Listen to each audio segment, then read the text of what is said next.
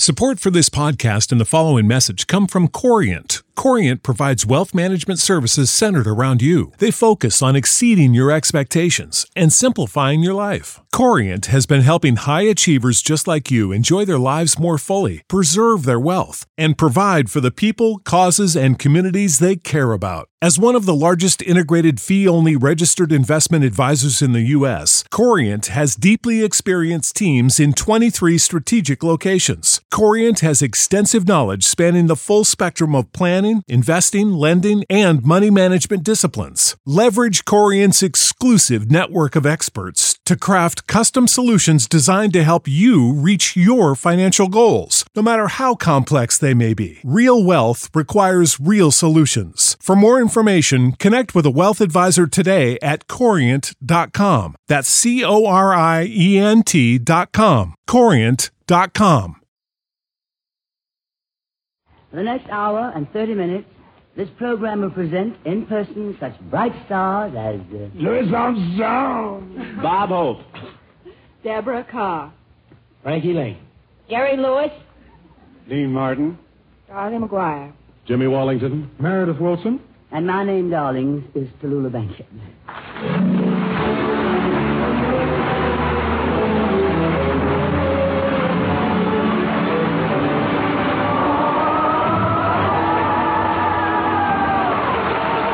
National Broadcasting Company presents The Big Show. Salvation America, the curtains of America, we're going to fill your collar.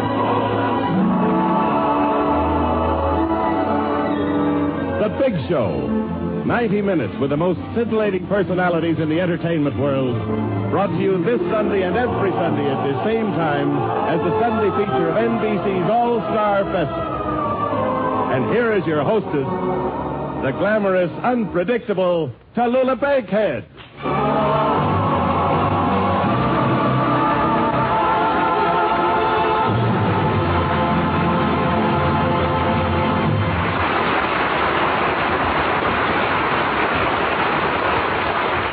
Well, darlings, here we are with the big show this week in Los Angeles. Los Angeles, the city of the angels. Or is it Los Angeles? The city of the angles.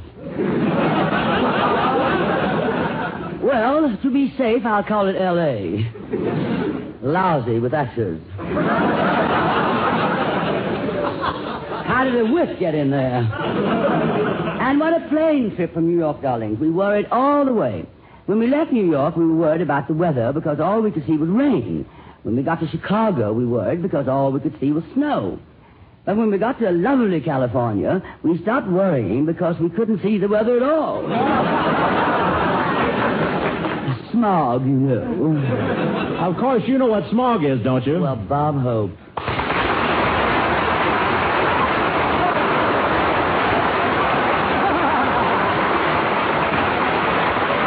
Thank you. Smog is nature's protection against the glare of Crosby's shirts.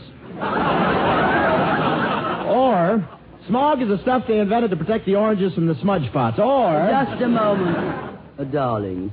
La Brea Tar Pits, Madman Months, Mulholland Drive, Wilshire Bus, and Hollywood and Vine. What's all that, darling? I just wanted to get all your local jokes out of the way so we couldn't clutter up the rest of the big show. Well, you left out Anaheim, Azusa, and Cucamonga. We don't mention them on this network. Oh, I see. You mean on account of J.B.?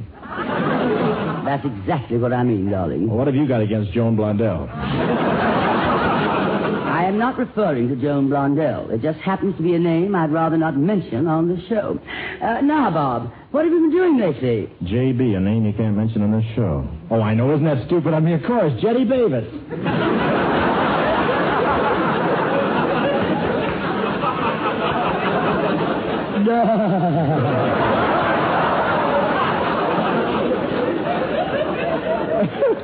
Bull. Oh, Jack Boer, of course. Look, Tallulah.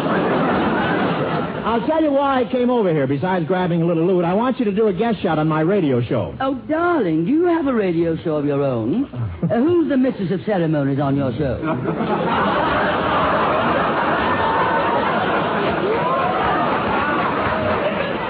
Nobody. Who's the mistress of ceremonies on your show?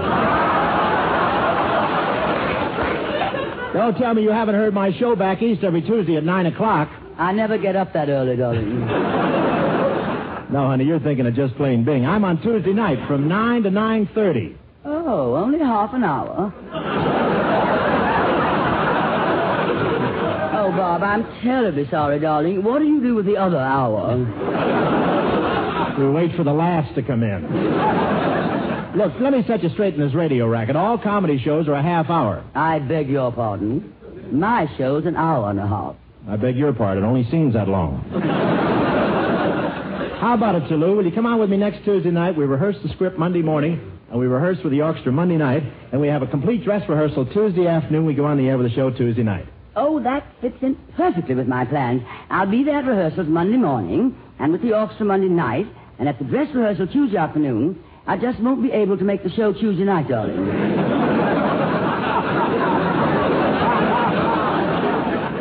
Will that be all right, Bob? Oh, that sounds reasonable. Of course, if you can't be on the show, I'll only pay you half the salary. Oh, I don't think that's fair. After all, I am coming to 3 rehearsals, and just because I miss one show, which only takes a half an hour. Skip it, kid, skip it. For the money I'm paying you, I can get Jetty Davis not to come on the show. But, darling, it's not my fault. You would have to pick a Tuesday this week. I'm between Monday and Wednesday. How did you happen to pick Tuesday right in the middle? Oh, just lucky, I guess. Look, Look, Alabama, let's level here. Are you coming on the show Tuesday or not? But, Bob, if I'm going on your show, what do you want me to do on it? Well, you'll do what all my guests do. But I never had 4 sons. Well, what can you do?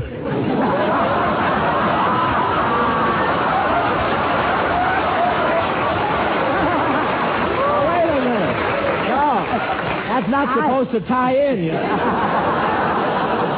I promised him I wouldn't read it that way. I didn't do it, honest. Control yourself. Well, what can you do? I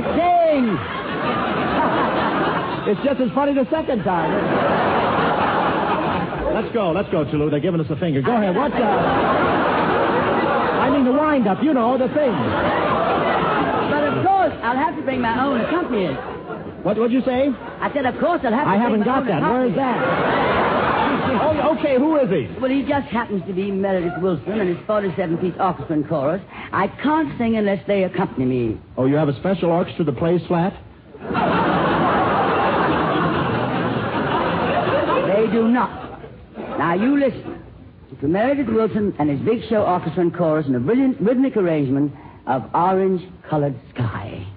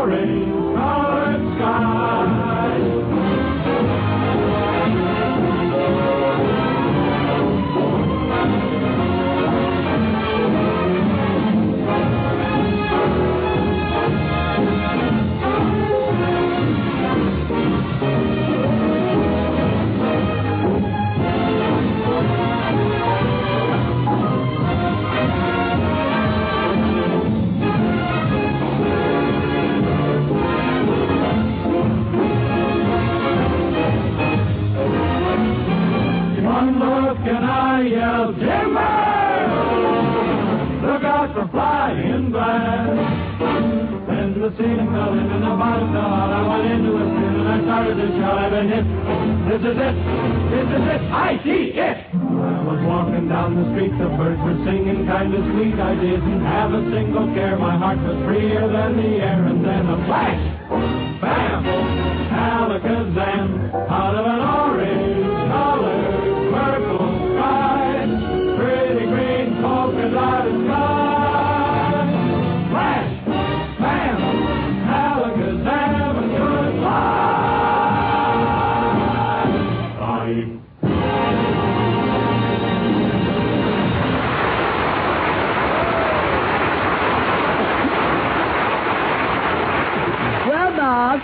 That's the accompaniment I want to use when I sing on your program. You see, Meredith keeps me on key. Baby, your voice should be kept under lock and key. Well, what's the matter, Miss Bankhead? Didn't you like my number? What's your problem, Meredith Willson? I only said, didn't you like my orchestra number, Miss Bankhead? Of course, darling. Now, look here, Bob. If you're implying that my voice is bad... Now, wait a minute. I'm no music critic. Don't start sending me any letters.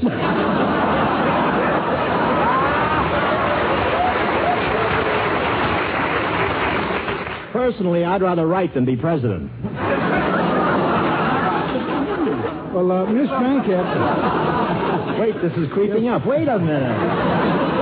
No. I wanted to say to Miss Bankhead, when I finish my number, you usually say that was delightful, Meredith, or charming. That was delightful, Meredith, or charming. Bob, if you want me on your show, I'm going to sing, and the song will be, Give my regards to Broadway, remember me to Herald Square. Tell all the gang on 42nd Street that I will soon be there. Hey, Rivet Voice, you're tearing up 42nd Street.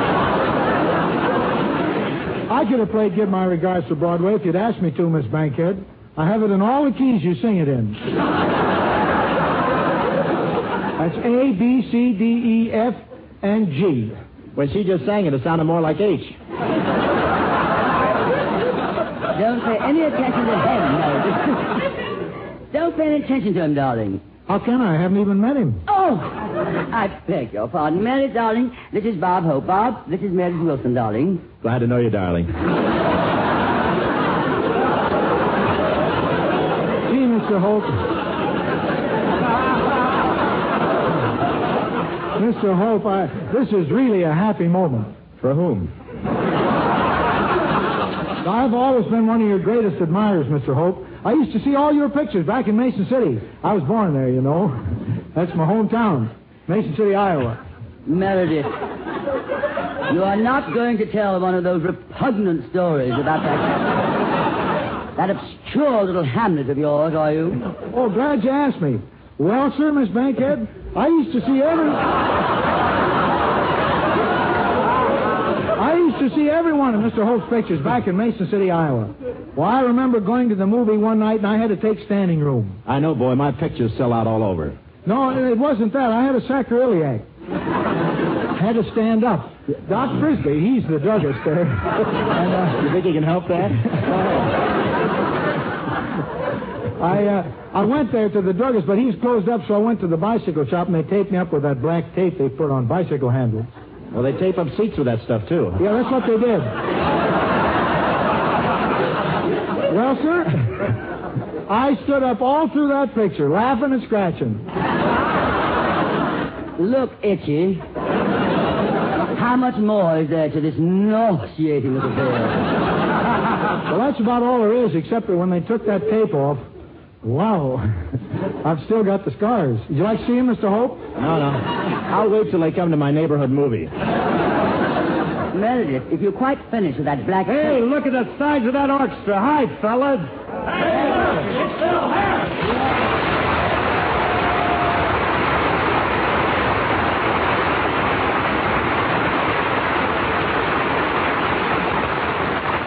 Hey, go right on, fellas. Don't let me stop the show. I'm just cutting across to my studio. Hey, what a musical aggravation. Every musician I ever fired is in that orchestra. Look at that violin section. Who's got the rosin concession there? Mr. Harris, I don't know how you managed to stagger into this studio. But if you don't crawl off before I count to one, which I understand is as high as you can count, I will have you forcibly ejected. Ejected? Well, push, pull, and click, click. Hey, Bob. Huh? Hey, Robert, what are you doing on this program? Mostly straight lines. Hey, Bob. Hmm. Hey, Robert, who's the base tomato? Now, this tomato's going to be a surprise. It's Tallulah Bankhead. That's Tallulah Bankhead? Yeah, that's what you like about the South. Well, corn my pone if it ain't a lotsman. And what carpet bag did you creep out of, Mr. Harris? Baby, don't fight me. I'm filthy. I don't care what state your clothes are in.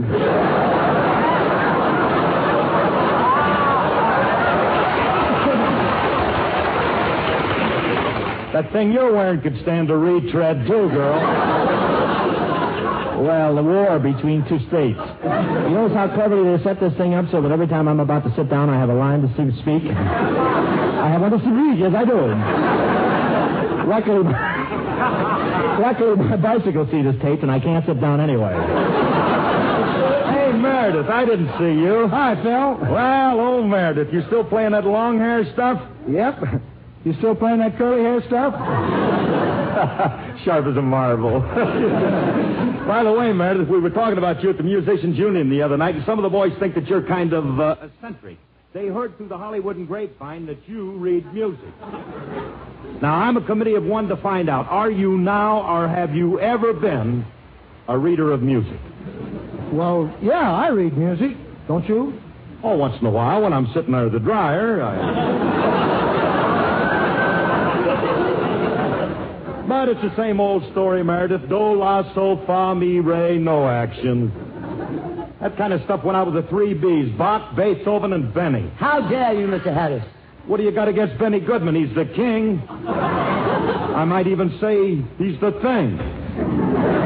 He's the what? Hey, don't tell me you ain't heard of the thing. Hey, local, this girl don't know about the thing. They know what it is. Well, I gotta go, kids. Hey, Robert. How about you and the missus and me and Alice stepping out tonight after the show? Oh, sure, Phil. By the way, how is Alice? Just left her a couple of minutes ago. She was in the pink. Well, have her slip into some clothes and we'll go out. Oh, Robert, gee, I wish I'd have said that. I could use that on my show today. You will. Well...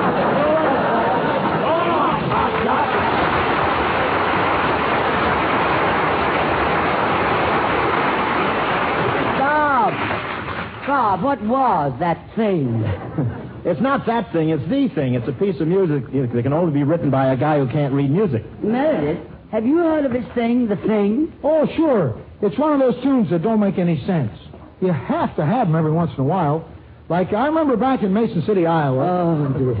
Meredith, we're not going on tour through that one-night stand again. Oh, I was just talking about things like the thing. Like we used to have. You remember we used to have no bananas? That was before my time, darling. Your time was before bananas.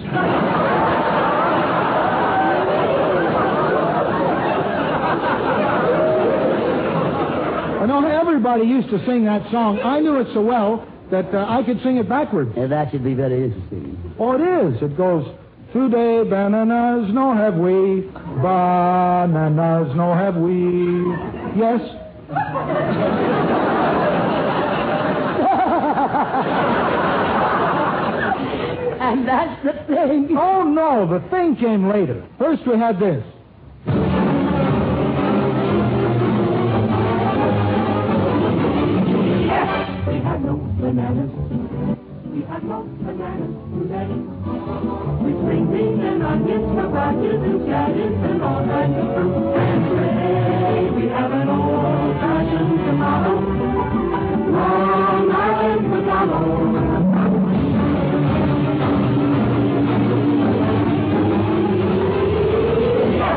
have no bananas. We have no bananas today. And then we had another one. This was really the thing, called Three Little Fishes. Down in the meadow in the itty bitty poo, we with the fifty grand, mama 52. Swim, get the mama 50, swim if you can, and they swam all over the dam. Look, look, little down the bottom. Choo!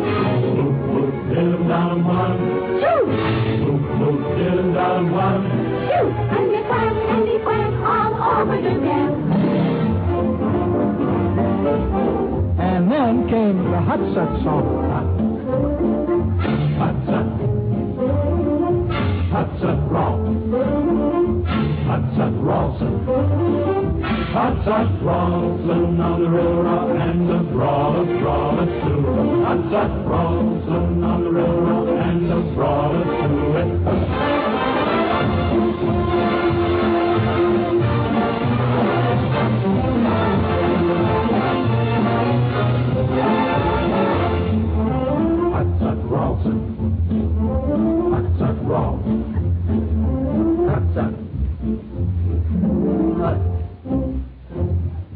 But what about the thing? Well, we got that, too. Here, be my guest, Miss Bankhead. Here's a copy of the music. Just read that lyric.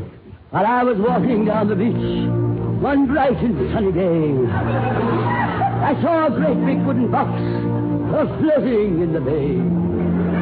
I pulled it in and opened it up, and much to my surprise, I discovered her right before my eyes. Oh, I discovered it. Right before my eyes. I turned around and got right out the run for my life. And then I took it home with me to give it to my wife. But this is what she hollered at me as I walked in the door. Oh, get out of here with it. And don't come back no more. Oh, get out of here with it. And don't come back no more.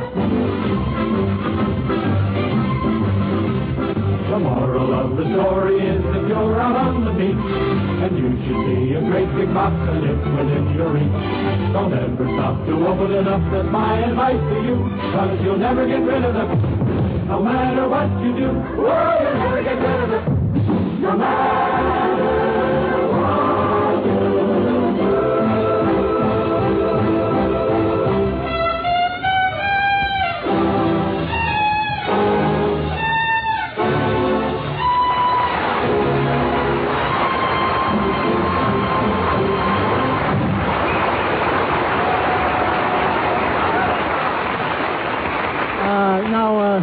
Does that answer your question, Miss Bankhead? Well, darling, I can't say very much for the melody, but I must admit the lyric was quite dull.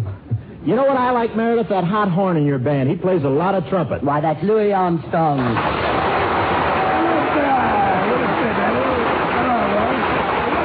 Louis, darling, what are you doing in the orchestra? Come over here. Hello, Tallulah. Louis, how are you? Oh, I want you to meet Bob Hope. Oh, I know this cat, man. He's gone. You said it, Louis. I've been gone for about 8 pages now. Tell me, L.A., you playing that trumpet around L.A.? No, B.H. I've been up in La L.V.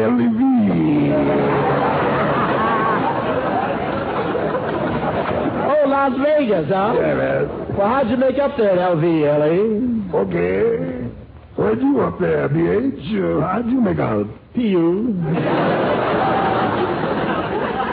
What happened, B.H.? The roulette wheel. I went for a G. UCLA? Oh, yeah. Are you gentlemen making your initial appearance on radio? Louis, I was hoping you'd mention that article I wrote about you for Flair magazine. Did you see it? Oh, I did, Tallulah. I thought it was very... Louis, you went over that word 100 times. I told you it was erudite. Yeah, oh, I think that's the word. Thanks, Louis. Sweet of you to say that, Bob. Did you read the article I wrote on Louis Armstrong? Yes, and I thought it was Erwick. Yeah, that's the word, You're just joking, I know. Oh, Louis, you are my favorite musician. Thank you, Tallulah. And, Bob, you're my favorite comedian. Thanks, Tallulah. Well... Hasn't one of you gallant gentlemen anything to add? Oh, sure. May I return the compliment to Lou and say that Lewis is my favorite musician? Thanks, Bob, and you're my favorite comedian, too. Boys, shall we go around once more? Oh, sure. Tallulah, I'm your favorite comedian. And I'm your favorite musician.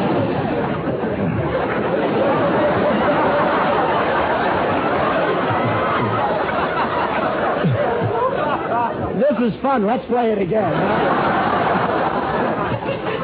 This time for money. If anybody's going to play anything, Louis is going to play his fabulous concert. How about it, Louis? That's what I came here for. Ladies and gentlemen, a real treat. Louis Armstrong with Meredith Willson's orchestra and Phil Moore's brilliant arrangement of a song I know you all want to hear, Ain't Misbehavin'.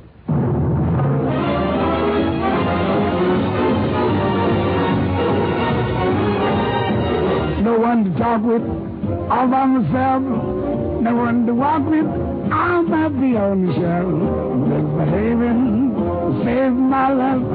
Oh, the beaded beetles, blind daddy. Now for Satan, the one love, through returning, you better think it up. Misbehaving, oh, babe, God does the beaded. Like Jack Horner in the corner, don't go nowhere, and I don't care. All your kids were ready for. Believe me, I don't stay out late, don't get a go. On my body, me and Marissa, leaves me everything.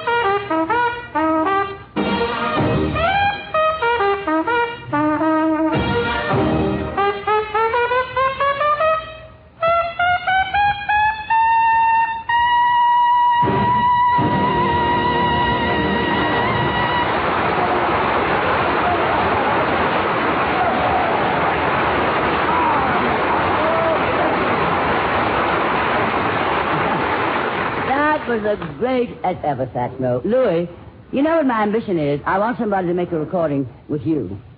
Someday. Right or wrong. All right. Press on, darling. Well, I want someday to make a recording with you, Louis. Well, whatever you got against me, too, Louis. Now, just a minute, Armstrong. I sing, you know. Oh, yeah, I heard about you singing. Oh, you heard about it really well? Mm-hmm. I was standing on Broadway, and a man came up and gave me your regard.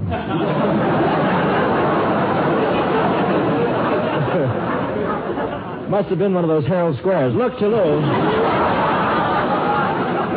if you want to come on my program and sing, this might be a good time to show what you can do. Lewis, how about it? Should you improvise a little something for Tousle Top? Anything you like. Okay, baby, let's hear something. If you're going to audition, let's do it now. I don't want you to louse up my show. Me audition? Me, Cleveland Indian. Besides, darling, I'm not prepared. Oh, you didn't bring your voice with you, huh? So much the better. Come on, I'll help you out. Oh, no, Bob, no. Oh, come on, let's make her sing. How about it, folks?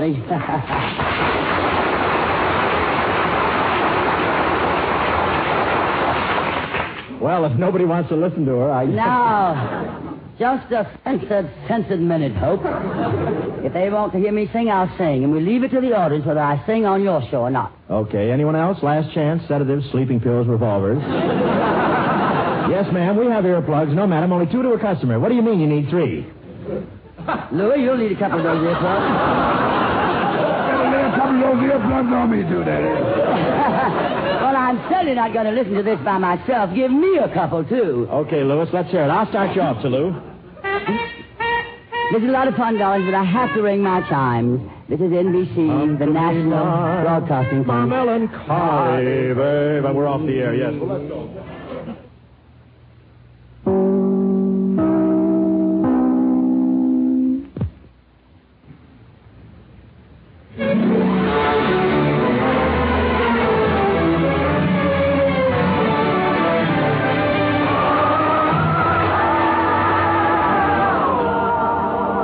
Show.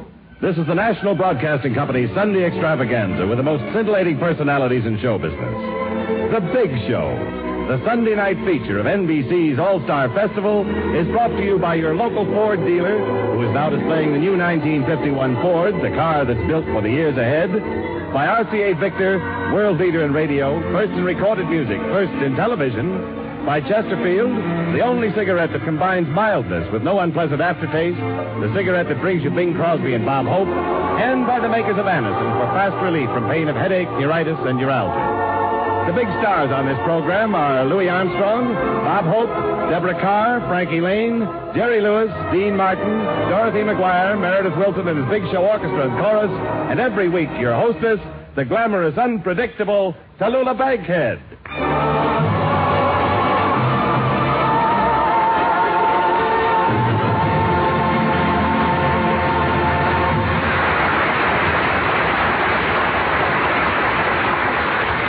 Yes, darlings, this is Tallulah, broadcasting from Hollywood, Bankhead, telling you that if you don't listen to the Big Show, you're a big schmo. Or if you're in a stew and you don't know what to do, listen to Tallulah. And you'll never be blue. So new. Wow. Tallulah Bankhead, girl burl. Well, Bob Hope.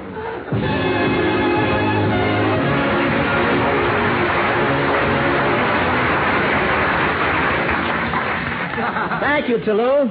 I'm happy to be here with you on your second Hollywood version of the Big Show. Oh, it's nice having you, darling. Nice to catch you on the ground for a change. Yes. I have been traveling a lot lately, but I've got to stop it. I have so many labels on my trunks, the laundry won't take them anymore.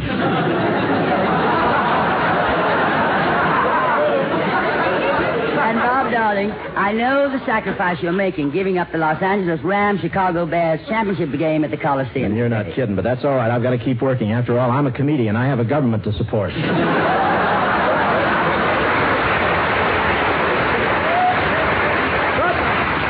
But it's nice being here with you, Tallulah, during the Yuletide season. Of course, whenever I think of Christmas, I think of my old folks back home. Take it, Iowa. You know, Christmas season brings out the sentiment in a body. Yes, sir. I'm the kind of guy who does a lot of traveling, but I'm like anybody else. No matter where you go, you never get very far away from that old hometown. And I was reared in Cleveland. I can remember way back to the time I was a baby. I was born in a poor family. My mother couldn't even afford talcum powder. She used to turn my little body over and sprinkle it with Dutch cleanser.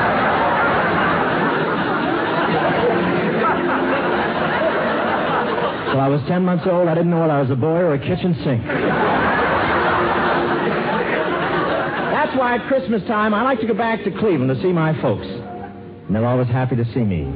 Of course, they're just as happy getting it by mail, but I always feel sentimental about my hometown. With all the friendly faces, the familiar buildings, Main Street, Elm Street lying parallel to it, and my Uncle Louis lying parallel to both. People said he was a drunkard, but he wasn't. He only drank a little bit to steady himself. Sometimes he got so steady he couldn't move.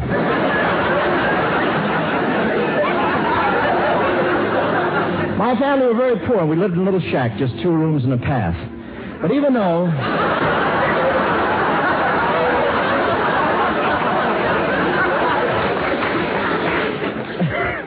but... Didn't hear it, huh? But even though... But even though we were poverty-stricken, I was even sophisticated as a baby. I was so high class I wouldn't suck my thumb till they put it in a cigarette holder. But my mother was one of those dear hearts and gentle people. She tried to raise us right, even though we were broke. She couldn't buy us underwear, but she did the best she could. She lined us all up and painted buttons on our stomachs.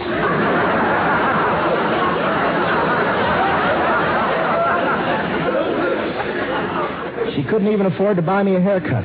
My hair was so long till I was 19 years old, I thought I was a St. Bernard. I found out I wasn't just in time.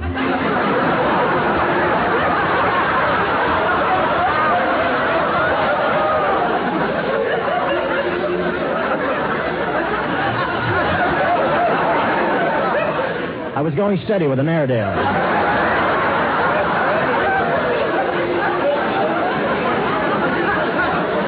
But what a picture comes to mind when I think of the old hometown. Old Pappy Walker sitting in front of the general store carving a sailboat in a bottle. I wonder if he ever got out of the bottle when the sailboat was finished. And then there was Miss Drainafore, my old teacher.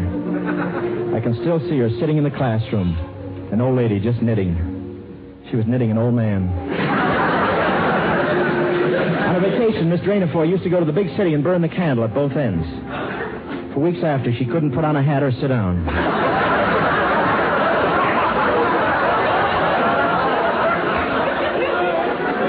And when I think of the Yuletide season, I always think of my parents. My father was a great man and a big practical joker, too. So was my mother. They finally played a trick on each other. Me. You know, I started the first quiz show in Cleveland. When I was born, my father took one look at me and asked the doctor, "What is it?" Doctor answered, "Well, I missed that one. Can I stand by for the jackpot?" Father was betting on a boy and Mother was betting on a girl. But Doctor won. He had me across the board.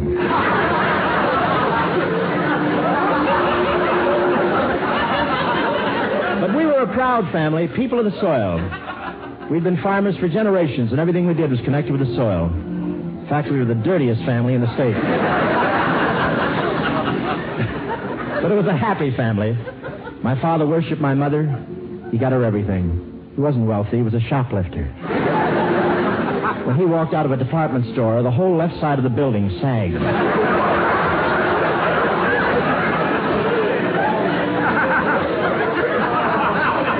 Like all families, we were hit by the Depression. My father was hurt in the crash of 29. The runway at Minsky's collapsed on his head.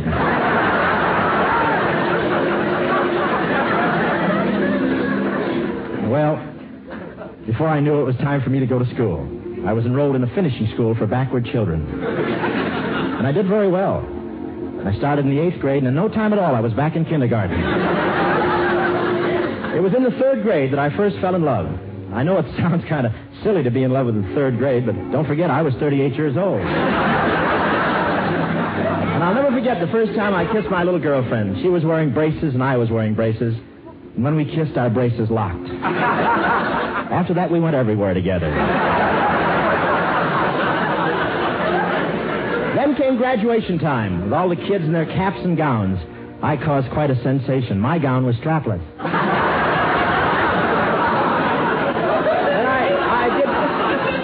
I did very well in sports at school. I had a typical athlete's physique. Big chest, hard stomach. But that's all behind me now. I used to play football when I was in school. It was part of the cure. And all of the fans around Cleveland knew my name. It was painted on my bucket. I had a very peculiar nickname. They called me Neckline Hope. I was always plunging down the middle, but never really showed anything. My first year, I was disqualified from playing football for a scholastic reason. Stupidity. I thought the big 9 were my toes. It was right about then that I met her. Yes, her. I never did find out what her name was.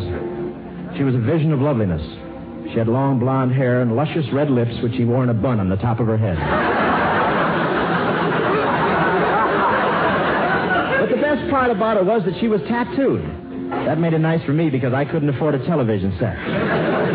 We almost broke up. I'd seen the picture before. We were very much in love. She called me baby, and I called her my little pussycat. I called her pussycat because I thought she'd take the hint and shave off her whiskers.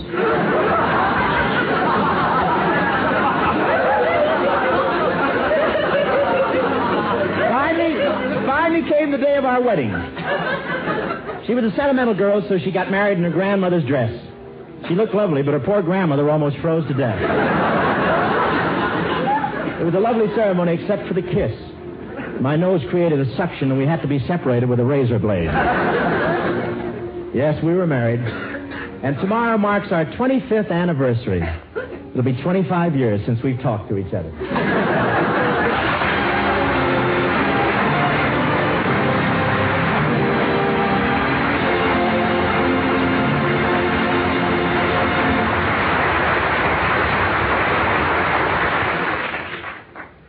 Ladies and gentlemen, the new 1951 Ford, the car that progressive planning designed, engineered, and made come true, is at your Ford dealers now.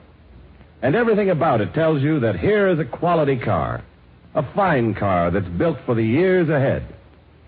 When you examine the 1951 Ford, for example, take a good long look at its luxury lounge interior.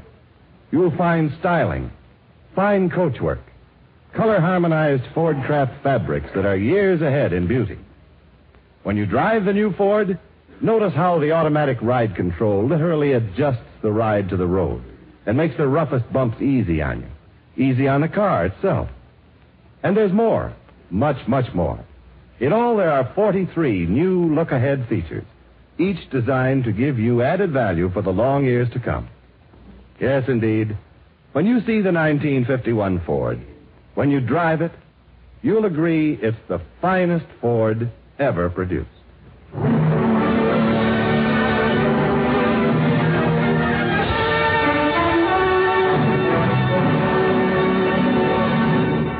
And now, darlings, the two young Paramount stars who have taken the country by storm. The only comedy act in show business that can possibly follow Bob Hope, Dean Martin, and Jerry Lewis.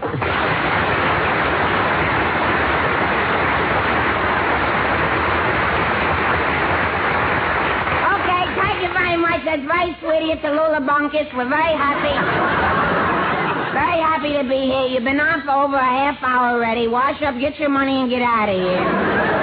Leave your Social Security number. We'll take over now. Here we are on the big show. You know this. This is the day. Hey, and I would hear it. Hey, Jerry. Crazy? What's wrong with you? You got to conduct yourself like a gentleman on the big show. Now, don't louse me up here like you do everywhere else. Aren't you happy to be on the big show? Ask me no questions. I'll tell you no lies. I don't like her. You don't like Miss Bankhead? Young man. Means she's going to hit me.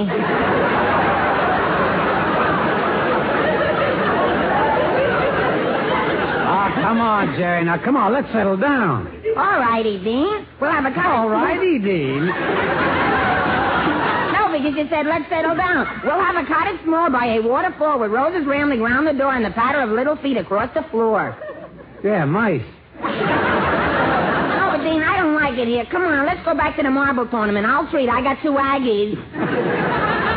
No, Jerry, you don't understand. Miss Bankhead was complimenting us by saying we were the only act who could follow Bob Hope. Us she compliments. Everyone else she insults. I told you she don't like us. Oh, but Jerry, darling. I did not come here not to be insulted. Well, Jerry, if you won't listen to reason, I'm going to call on your partner, Dean Martin, to sing. Well, I'll be glad to, Miss Bankhead. Ladies and gentlemen, Dean Martin will sing. Dean, she's going to introduce you for all these years. My tongue got in the way of my eye tooth. I couldn't see what I was saying. She's going to introduce you. For all these years, we have been partners, and now you are going to let her introduce you. What are you doing to me? Miss Bankhead, would you mind if Mr. Lewis introduced me awfully? As I'm sure only he can. All right, Mr. Lewis, we'll introduce the song. What are you going to sing, Dean? Lavian Rose. You may introduce him, Jerry. Thank you, Mr. Martin. I want to introduce Lavian Rose. Lavian Rose is my partner, Mr. Martin.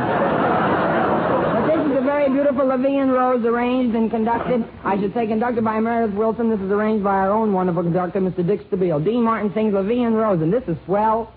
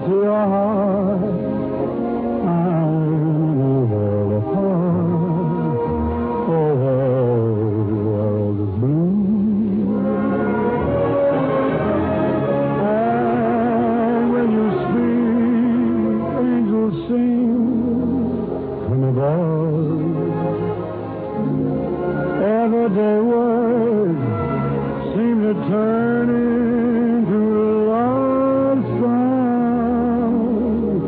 You are hot and full of me, and love will always be. Love you all. And when you speak, angels sing. Everyday words seem to turn into love songs. Give your heart and soul to me, and love will always be. Love will.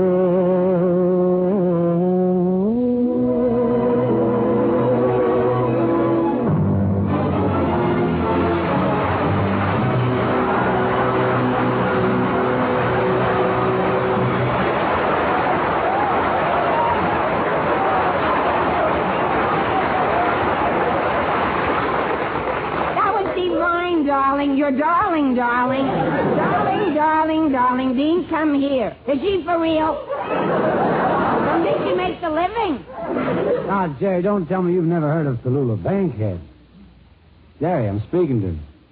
Why don't you answer me? You told me not to tell you I never heard of Tallulah Bankhead. I made a boo-boo. Look, Jerry, you made a double boo-boo. Tallulah Bankhead is a great stage actress. Surely you saw her in Private Lives. I don't butt into other people's business. No, Jerry, it was a stage show. Didn't you see it? I don't remember. What was the picture playing with it? There was no picture playing with it, just a stage show. She's been in a lot of stage shows. She played in Rain. That's how she got so hoarse? Oh, come on now, Jerry. Haven't you heard of Tallulah Bankhead and the Little Foxes? Oh, she's an animal trainer. No. Tallulah Bankhead in... Skin of Our Teeth. Skin of Our Teeth? Oh, come now, Basil. This has gone far enough. Far enough to you here. Do you hear me? Do you hear me? I said far enough to you here. Dean, are you listening? Dad, you don't seem to get the idea. Now, I remember taking you to a play once. I even remember you stopped into the lobby and you got yourself a glass of orangeade. Oh, yeah. I remember the orangeade, and the girl with the flashlight told us we could sit down in the seats and be comfortable while we were drinking the orangeade. And a fella came out and sang something about an enchanted evening, and a girl washed her hair, and a bunch of sales were running after some dames, and a girl was saying, happy talkie talkie, happy talk. What you have to go through just to drink a lousy glass of orangeade.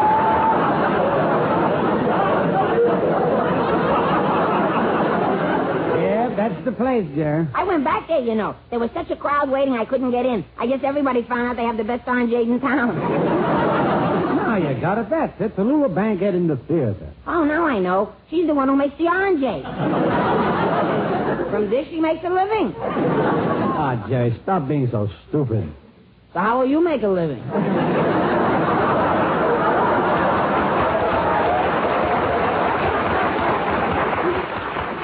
You know, this is tougher than I thought it was going to be. Please be patient with me, Dean. I've got a terrible headache. Where do you keep it? Ha. That's very funny. You see, I said I got a terrible headache, and he says, where do you keep it? He's making out like I haven't got a head. Joke over. You don't have to explain my joke. So, Dean, what are friends for? All right, come on, let's get back to the theater. I'm not thirsty. Well, boys, how's it going? Dean, she's back again. Don't let her hit me. Well, why don't you stop? She won't hurt you. Could I feed her?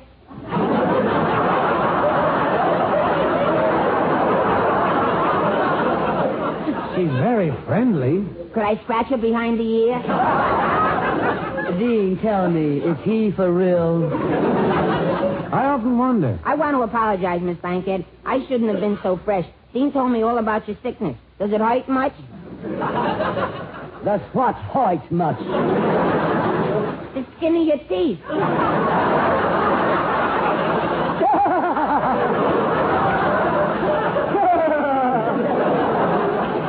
Why, lie, you little half-shy, half-idiot, half-imbecile. Dean, she did it. She likes us. We're in. She insulted us. She didn't insult me. Dean, don't worry. She said half. We're partners. You get half of everything I get.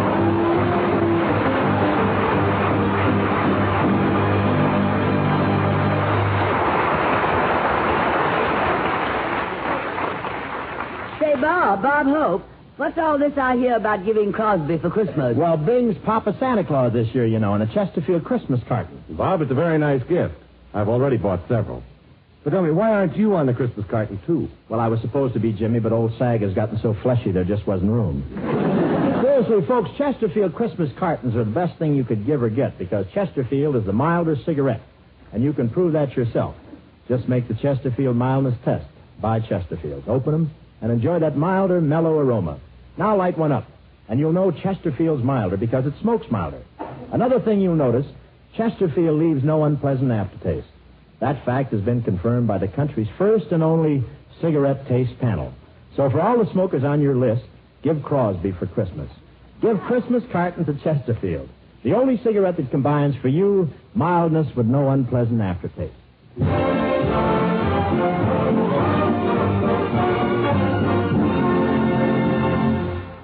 Tallulah. Yes, Dean, what is it, darling? My partner Jerry and I were thinking... That's very funny.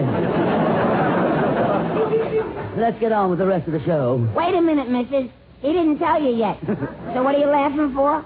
Dean Martin has something to tell you, and he is my friend, and I would gladly die for him. Would I not, Dean Martin, die for you? Sure he would. Go ahead, Jerry, sure. Drop dead. I can't die today. I don't feel so good. Darling, stop being morbid. What were you going to say, Dean? I speak. We would like to meet... We would like to meet Mr. Bob Hope in person and make a deal with him. Do you think he'll sell us some jokes or maybe trade us some jokes? Well, why don't you talk to Bob about it? Come on, Bob, darling. Here, the boys want to do some business with you. You know Mr. Martin? Oh, sure. Hi, Tony. And Mr. Lewis. And Mr. Lewis. Hi, Joe.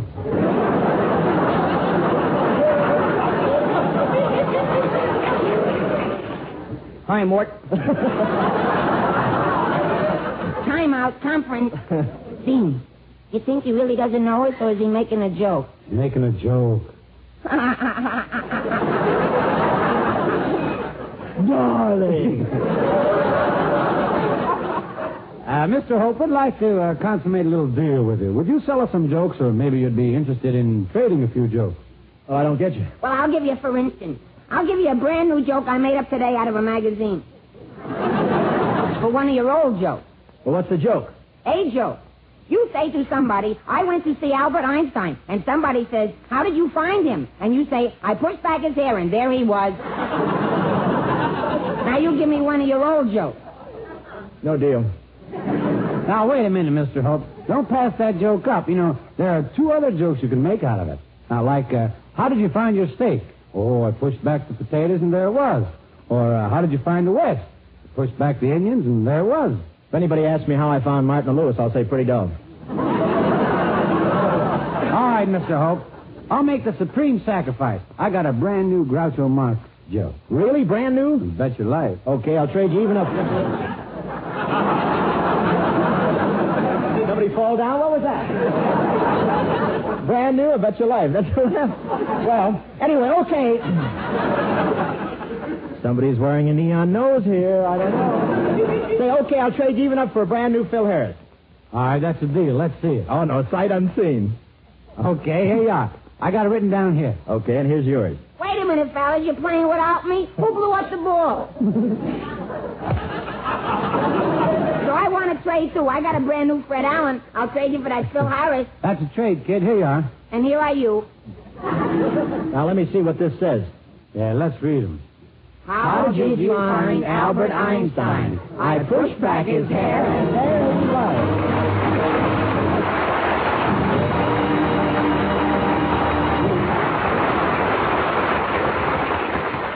Here's a word from RCA Victor. Only 6 shopping days left till Christmas. But that's not bothering America's snappiest families. They need only one day to select the greatest family gift in history. An RCA Victor complete home entertainment combination. They're pooling their dreams and their money to buy The gift that keeps on giving, and giving and giving. Giving not just to one, but to all. Giving not just today, but every hour, every day, every year. Giving not just RCA Victor radio, or recorded music, or television, but all three combined in one magnificent cabinet. Why don't you join together and agree this minute to meet each other next Monday at your RCA Victor dealers to choose your matchless RCA Victor radio phonograph television combination? You'll find it costs far less than you'd pay for each instrument separately. You'll find that your RCA Victor combination is the greatest gift each of you ever made to the year-round happiness of all of you.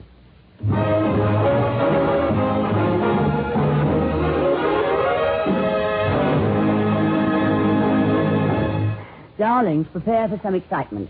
Appearing with us in a few minutes will be two glamorous movie stars, members of the Actors Company, Deborah Carr and Dorothy McGuire. Deborah Carr can currently be seen with Stuart Granger and Richard Carlson in Metro-Goldwyn-Mayer's Technicolor production, King Solomon's Mine. Oh, and yes, don't think I'm forgetting another star on our show, Frankie Lane. It's just that I have a little funny way of my own to introduce them. Hey, joke. Tallulah, how will you find Deborah Carr? Dorothy McGuire and Frankie Lane. And I say, I'll just push back my chimes and there they'll be. This is NBC, the National Broadcasting Company.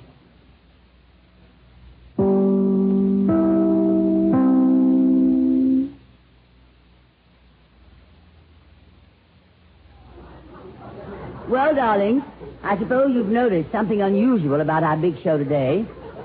So far, there have been no women. Of present company excepted, of course. But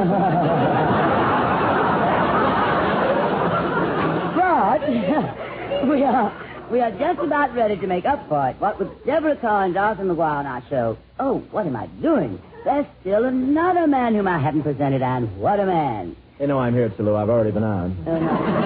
Not you, Bob. I'm talking about Frankie Lane. Well, what's so special about him? Let's skip Lane and get to the girls. Hey, Dean, look who's sitting there. Two big movie actresses. Well, don't get excited, Jerry. So are we. We're movie actresses.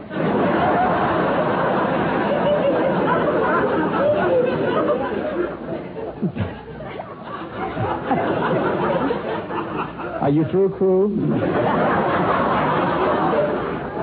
Say, don't crowd, fellas. There's enough here for everybody. Thank you, darling. And one left over for somebody. 2,003 boys. They don't come out even, so I'll choose first. No, you hold it, Jerry. I'll take Deborah Carr.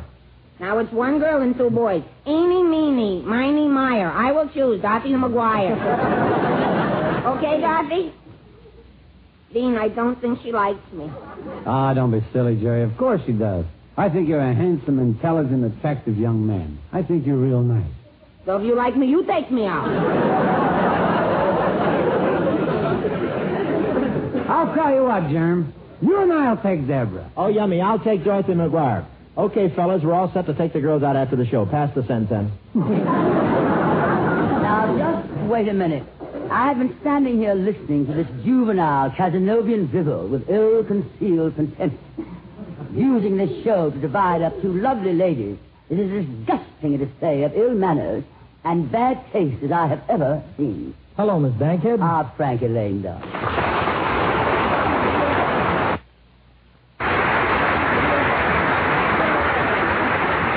We're just in time, Frankie. We're just in... Okay, fellas, we're all set to take the girls out after the show. Pass the sen-sen. Now, just wait a minute. I've been standing here listening to this juvenile Casanovian drivel with ill-concealed contempt. Using this show to divide up two lovely ladies is as disgusting a display of ill manners and bad taste as I have ever seen. Hello, Miss Bankhead. Ah, Frankie Lane, darling.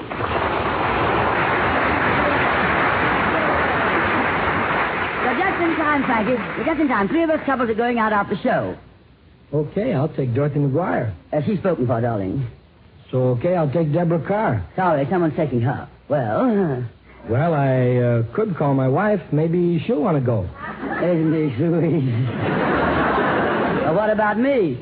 Well, if my wife can go, we'll need a babysitter. What? Sing your song, Lane. Okay, I'm going to live till I die. Meredith, if you please. If you're troubled by the blues, Wise up before you reach the end. Oh, don't be so unhappy, my friend. Be like me. I'm gonna live till I die. I'm gonna laugh instead of cry. I'm gonna take the town and turn it upside down. I'm gonna live till I die. They're gonna say what a guy. I'm gonna play for the sky. Ain't gonna miss a thing. I'm gonna have my fling. I'm gonna live till I die. The blues will lay low. I'll make them stay low. They'll never trail over my head. I'll be a devil till I'm an angel. But until then, hallelujah's gonna dance, gonna fly. I'll take a chance riding high. Before my number's up, I'm gonna fill my cup. I'm gonna live till I die. You gotta laugh instead of cry. You gotta play for the sky. You gotta sing and have your say. So I'm gonna laugh. He's gonna laugh. I'm gonna play. He's gonna play. I'm gonna sing, smile, dance, and live till I die. I'm gonna laugh instead of cry. I'm gonna take the town and turn it upside down. I'm gonna live till I die. They're gonna say what a guy. I'm gonna play for the sky. Ain't gonna miss a thing. I'm gonna have my fling. I'm gonna live till I die. The blues will lay so low. I'll make them say it so low. They'll never trail over my head. I'll be a devil till I'm an angel. But until then, hallelujah's gonna dance, gonna fly. I'll take a chance riding high. Before my number's up, I'm gonna fill my cup. I'm gonna live till I die. Live until I die. Before my number's up, I'm gonna fill my cup. I'm gonna live until I die.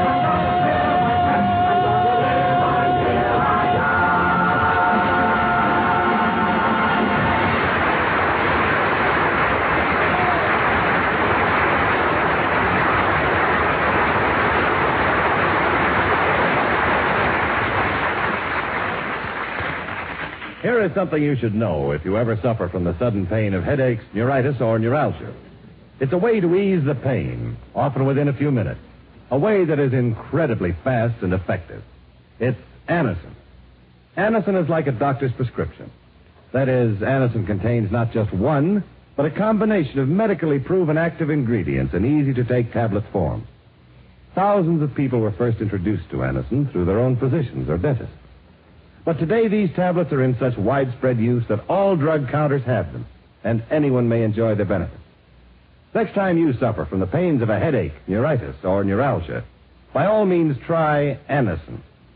You'll like the convenience of Anacin tablets, and you'll be delighted with Anacin's incredibly fast action. Anacin. Anacin.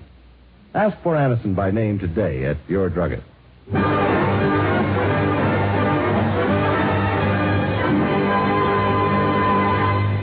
Ladies and gentlemen, we welcome to the big show, the Actors Company of Hollywood, which is composed of some of the outstanding creative artists in Hollywood who have brought the living American theater to the West Coast.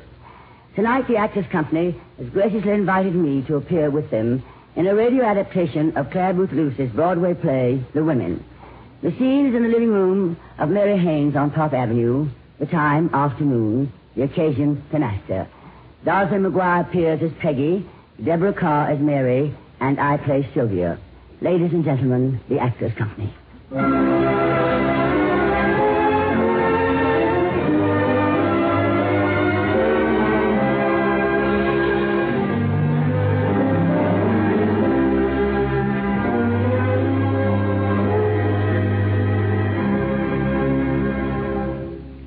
Sylvia. I think I'd better join the others.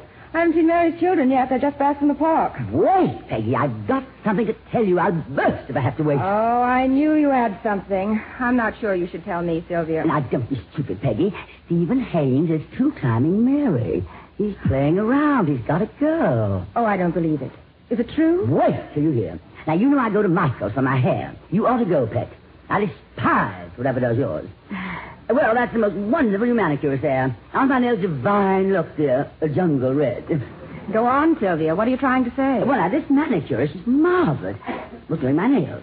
And I was looking through Vogue. You know, the one with Mary in the Beaux-Arts ball costume. Oh, yes, she wore a white and powdered wig. And she looked lovely. Yes. Well, now, this manicurist... Mrs. Fowler, she said... Is that the Mrs. Haynes who was so awfully rich? And what difference does it make to her? Oh, I forget what she said next. You know how these creatures are. Babble, babble, babble, babble, babble, babble. Never let it for a moment. When suddenly she said, I know Mr. Haynes' girlfriend. Oh, how could you listen to her? Listen to her, my dear. How do you suppose I felt? I couldn't very well shut her up. I mean, I had to find out who the other woman was. Does Mary know about this? No, but she's bound to find out. If a woman's got any instinct, she feels when her husband is off the reservation. I know I would, but not Mary. If only there was some way to warn her. Sylvia, you're not going to tell her. Why, certainly not, my dear. But I'd die before I'd be the one to hurt her like that. Couldn't someone shut that manicurist up? A good story like that? A lot these girls care whose lives they ruin. Dirty, isn't it? Foul! My dear, the whole thing's disgustingly unfair to Mary. I feel like a disloyal skunk. Well, just knowing about it. You know I worship Mary. She's my dearest friend in the world. Heaven help her. Shut up, Peggy. Here she is. Shut up. I'm so sorry to have kept you. I was talking to Stephen. Where are the others? They're in with the children, Mary. Well, darling, how is Stephen, the old dear? And did you give him my love? I did, Sylvia. Stephen's not so well. Oh. What's the trouble? Nervous indigestion. That's why I have a plain cook now. Oh, there's nothing worrying, Stephen. Oh, no. He's just been working late. He's not coming home again tonight. Oh, are you sure it's work, darling, and not a beautiful blonde? Oh, Sylvia. Well, Stephen's a very attractive man. Isn't he? I can't imagine why he hasn't deserted me for some glamorous creature long ago. Oh, Mary, you do sound smug. Oh, let me be, Peggy. How can you be too sure of what you believe in most? I wouldn't be sure of anyone if we were able to get up and totter across a room. I always tell my spouse, if you ever manage to make a fool of me, I'll deserve what I get.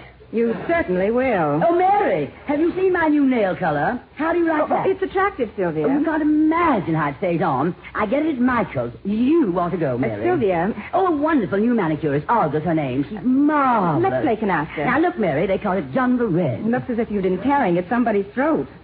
Well, that does it, Peggy. I'll never tell you another thing. That will be just fine. Now, girls, I really do like Sylvia's polish. It's new and smart. Michael's, Olga... jungle red. I remember that. Shall we cut the deal, Sylvia, you and I? I feel lucky today. Do you, darling? Well, you know what they say, lucky in cards.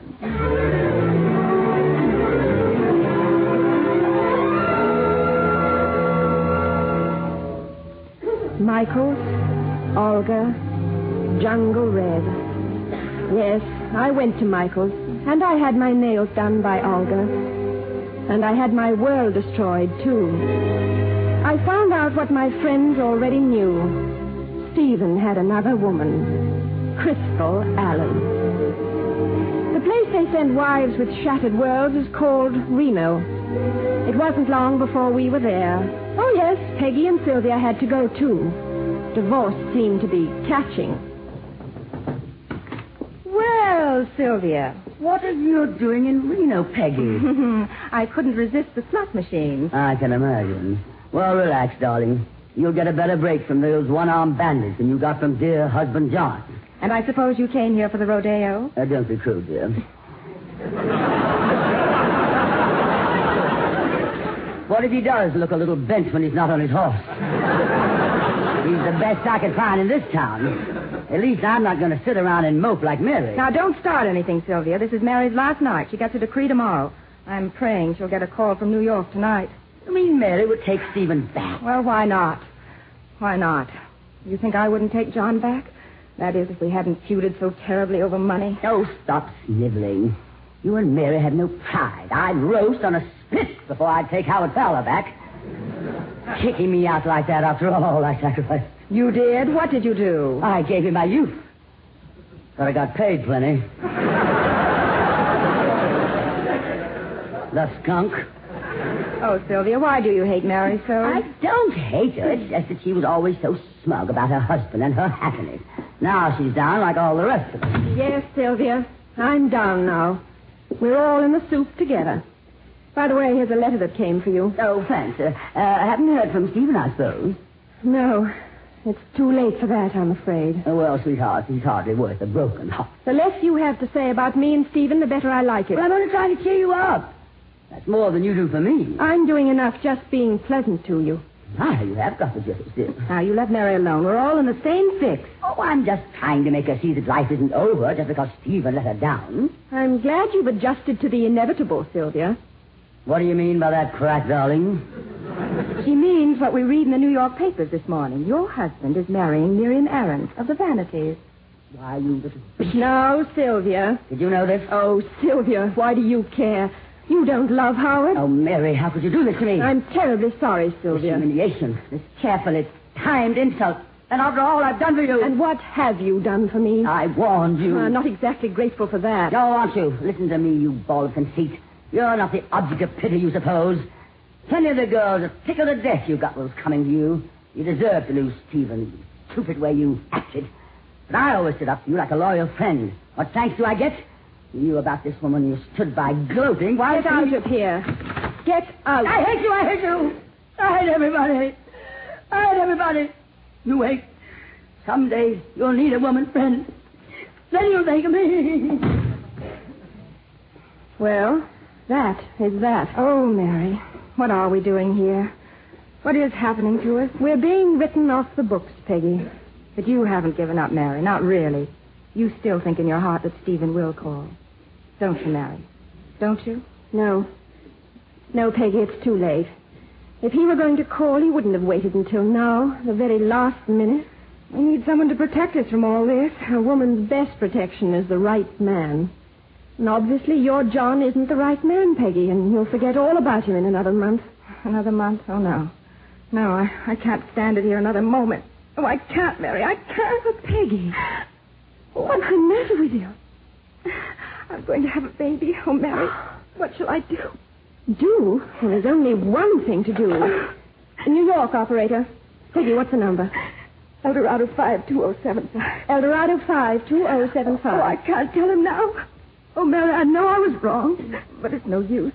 You just don't know the things he said to me, and I have my pride. Reno's full of women who all have their pride. Hello? Mr. Day, please. Reno calling. Just hold on a moment. Hello, John. Oh, no, I'm not sick. Oh, John, I'm going to have a baby. Oh, my dear. Are you? Oh, dearest. Do you? Oh, dearest, so am I. Of course I forgive you. Oh, yes, precious. Yes, lamb. On the very next train. Oh, Johnny, when I get back, things are going to be so different. And, dear, do you mind if I reverse the charges? I've got to pack. Oh, Mary, I can't bear to leave you here alone. Why don't you do something about Stephen? It's different with me, Peggy. Stephen is marrying another woman, but she doesn't love him. I do. That's the way it is. But, Mary, why don't you fight for him? Your marriage isn't really ended until you end it. Fight? Yes. Why not, Peggy? Why not? Fight the way other women fight. You're right, Peggy. It isn't ended, is it? If your heart doesn't say so, it's not ended.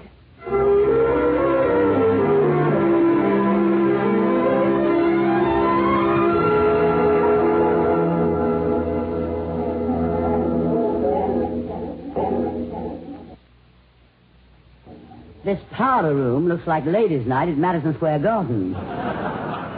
Here, Peggy, try my lipstick. I can't bear that shade you're using. Thanks, Sylvia.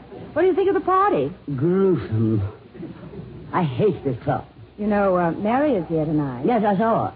First time she's been out in a year. Why, do you suppose? She's here because Stephen is here and his new wife. Well, why should Mary be here because Stephen's here? Don't tell me she's still in that punching. Well, why not? Now, look here, Sylvia. You knew that crystal creature, didn't you? I met her. What makes you think Mary thinks she has a chance? I've got a hunch you could tell her that. Maybe I could. Oh, what do you mean? That Stephen of hers is a Puritan. Bless his little Plymouth Rock soul. My psychoanalyst tells me that men of his generation were brought up to believe that wives who carry keys to other apartments are strictly for burning. What are you talking about? Well, I shouldn't be talking about it at all. But I will tell you this. I visited this crystal a month ago, and while she was bathing, I rummaged around and came across a key. A little gold key. A key to what? To an apartment where the new Mrs. Stephen Haynes still sees an old boyfriend, Jim Winston. Sylvia, you've got to tell Mary. Tell Mary what, girls? Oh, Mary, you're looking ravishing. Is this your bird's not out since Reno? Yes, darling. I'm a recluse. Stay home and brood. Mary, you've been sitting out there in that club all night with Jim Winston. I've seen how he is. Intoxicated as usual, I'll bet. Yes, Sylvia. Find out anything, darling? Plenty. I think he's the secret in Crystal's life. Aha, so you have been digging. Well, I hope you know what you're talking about, dearie. Yes, I know what I'm talking about, Sylvia. I know all about Crystal and Jim Winston, and Jim Winston is just waiting for me to cue him so that he can tell Stephen everything about his precious new wife. Good girl. Yes, Jim Winston thinks I'm a very much abused gal. His Western chivalry is about to light up like a crepe Suzette. Well, this couldn't be the little Mary who put us up high on the pedestal above all us poor, downtrodden, unfostered females a year ago. Now, Sylvia, you have the proof Mary needs. Give her that key. What key? My darling, I never become embroiled in divorce actions, other people's. I photograph terribly. Come on, Sylvia. For once in your life, play ball. Give Mary that key. Mary, do you mean you'll take that flute's leftovers? I'll take him, thank you. I love him. Why, Mary, haven't you any pride? Pride? That's a luxury a woman in love can't afford. Well, what do you do if I give you the key? If it's what I think it is, I'm going out there right now and let Jim Winston tell Stephen the truth. The whole truth about Mrs. Crystal Haynes. Then I'll move in and get him back. Why, Mary, I believe you will. Well, here, darling, take the key. Incidentally, pet, it's for 807 Gothic Arms, a real flea bag. But the elevator boys make excellent witnesses. Make way for a lady who is about to fight for her man and no holds barred. Why, Mary, what a dirty female trick. I had a year to sharpen my claws, darling. How do you like my nails, Sylvia? Jungle red, pet. Good night, ladies. Oh,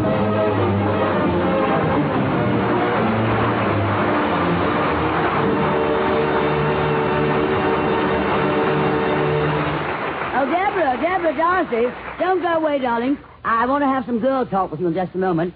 Right now, a man named Bing Crosby wants to say something. By the way, Bing, do you happen to catch Bob Hope's program? Oh, Ken. The Bob Hope show is an absolute must in the Crosby household. Good.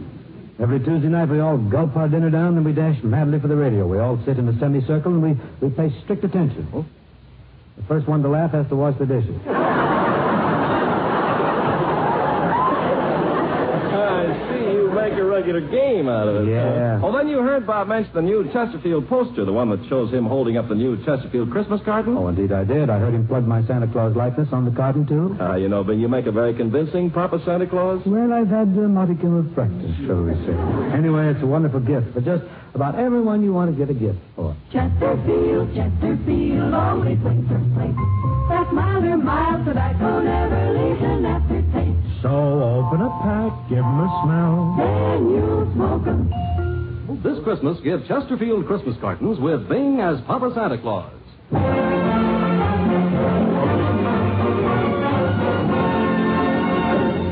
Hey, Tallulah. What's it, Bob? Well, Dean Martin, Jerry Lewis, and I would like to do our version of the women. We call it the fellers. Well, let's hear it. Ladies and gentlemen, the Actors Company.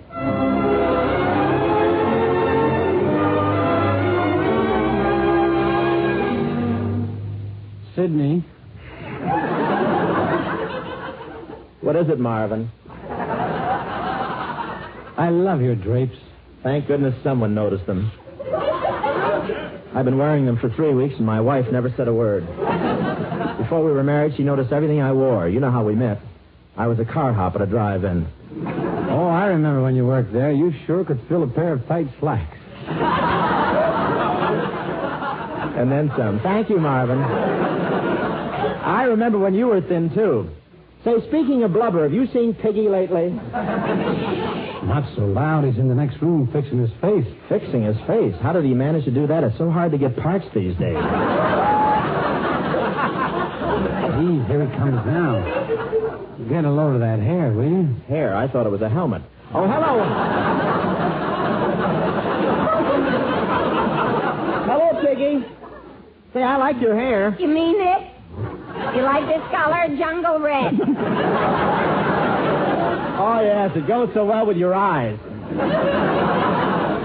Oh, that's because he cries so much. No woman is worth it, Piggy. There are other fish in the sea. I don't like fish. I like women. Look, what are you worried about, Pig? After your wife gets a divorce, you'll find somebody else. There are 2 million women in New York. Yeah, but they don't want to get married. How do you know? I asked them. Don't cry, Piggy. I want my wife. I miss my poopsie. So go on home to your poopsie. Go ahead. I can't. Why not? She hits me. Besides, I overheard my caddy telling the masseur that Poopsie is going out with Fred. That's a lie. Fred is going out with Muriel. But what about Velma? Velma broke off with Fred when she saw him with Isabel.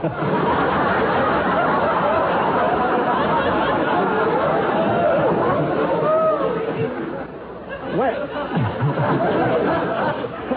Isabel? Why, Isabel told Martha that Selma isn't speaking to Miriam since Dolores found that gold key to Maxine's medicine cabinet in Tallulah's slack.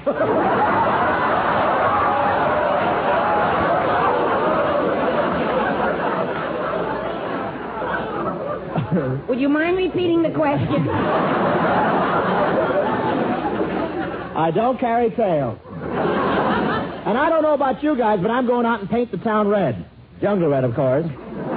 How about it, Marvin? Want to come along with me? Yeah, I'd love to, Sidney, but my little 6-year-old niece has come to visit me.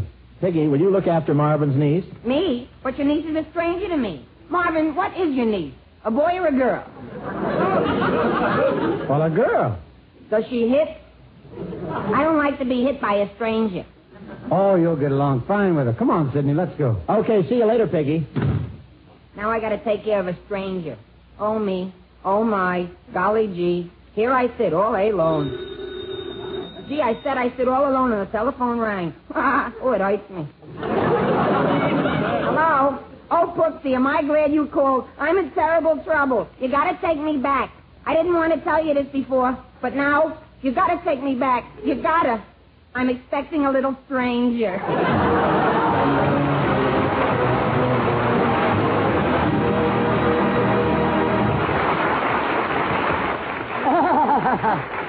And that was real fun. Well, boys will be bored. And now to the girls. Come on over, Deborah Carr and Dorothy McGuire. Aren't they lovely? Two famous, famous movie actresses. We've all seen and admired many, many times. My very dear friends. Darlings, I keep forgetting which one of you is Deborah Carr. I am. And which one of you is Tallulah Bankhead? Darling, there is only one Tallulah Bankhead. Yes. And isn't her name Betty Davis?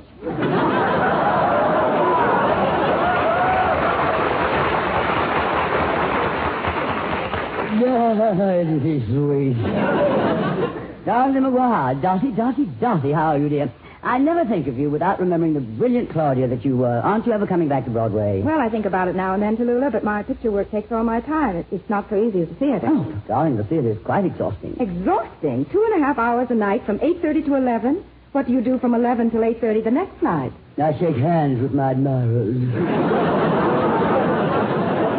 Of course. Motion picture work is all right, I suppose. I made one here a few years ago. Lifeboat. Did either of you see it?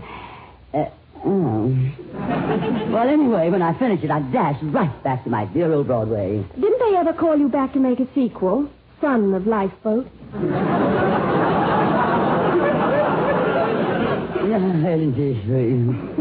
Oh, I've had offers, of course. But you were busy shaking hands. Yes, Deborah, darling. Well, it's all right to make a picture now and then, but I can't understand how you can stay away from New York so long. The home of the living theater, you especially, Dorothy, born for the theater, you might say. Oh, I love California. We all do. The palm trees, the coconut trees, the banana trees. Well, of course, bongo, if you don't have to want to leave the Congo. But I prefer Broadway anytime. I don't know why. We have radio here, too, you know. Oh, Deborah, I'm not on radio alone. Besides radio, I take an active interest in the theater. I lecture and make records. I'm spread out all over the place. Yes, dear, but in that dress, it doesn't show at all. What? And besides, Tallulah, we don't only make pictures. We have a theater here, which is very much alive, the Actors Company. Oh, of course you have, and it's cheap to dabble in the arts, I suppose. I'd be glad to join your little group if it would help you out. Oh, I'm sorry, Tallulah. It's the Actors Company. That was the unkindest cut of all. Deborah, you know my work in the theater. You remember me on the stage in England. Well, I was a small child at the time. It is sweet.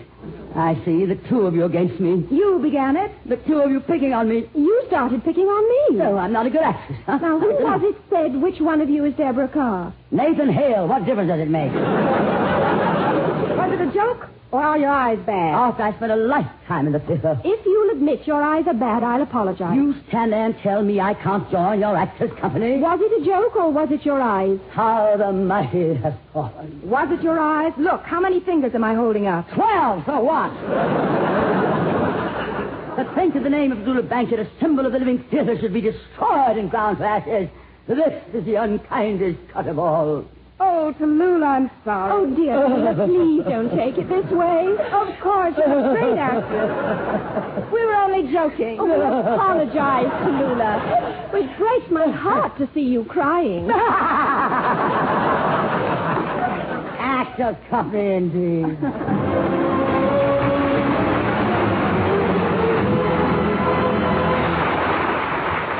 That's our show for this week.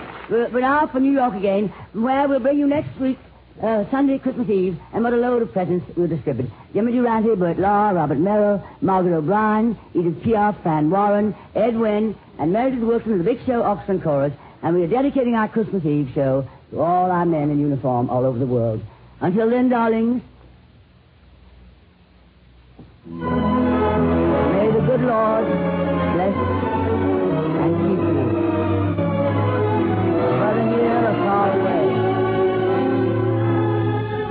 Big Show, the Sunday night feature of NBC's All-Star Festival, has been brought to you by your local Ford dealer, who is now displaying the new 1951 Ford, the car that's built for the years ahead. By RCA Victor, world leader in radio, first in recorded music, first in television. By Chesterfield, the only cigarette that combines mildness with no unpleasant aftertaste. And by the makers of Anacin, for fast relief from pain of headaches, neuritis, and neuralgia. Martin and Lewis appeared through the courtesy of Hal Wallis, producer of Dark City.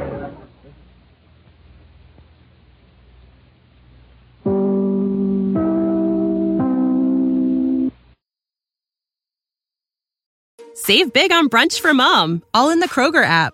Get 16-ounce packs of flavorful Angus 90% lean ground sirloin for $4.99 each with a digital coupon. Then buy two, get two free on 12 packs of delicious Coca-Cola, Pepsi, or 7-Up, all with your card.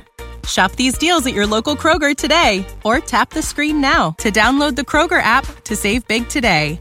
Kroger, fresh for everyone.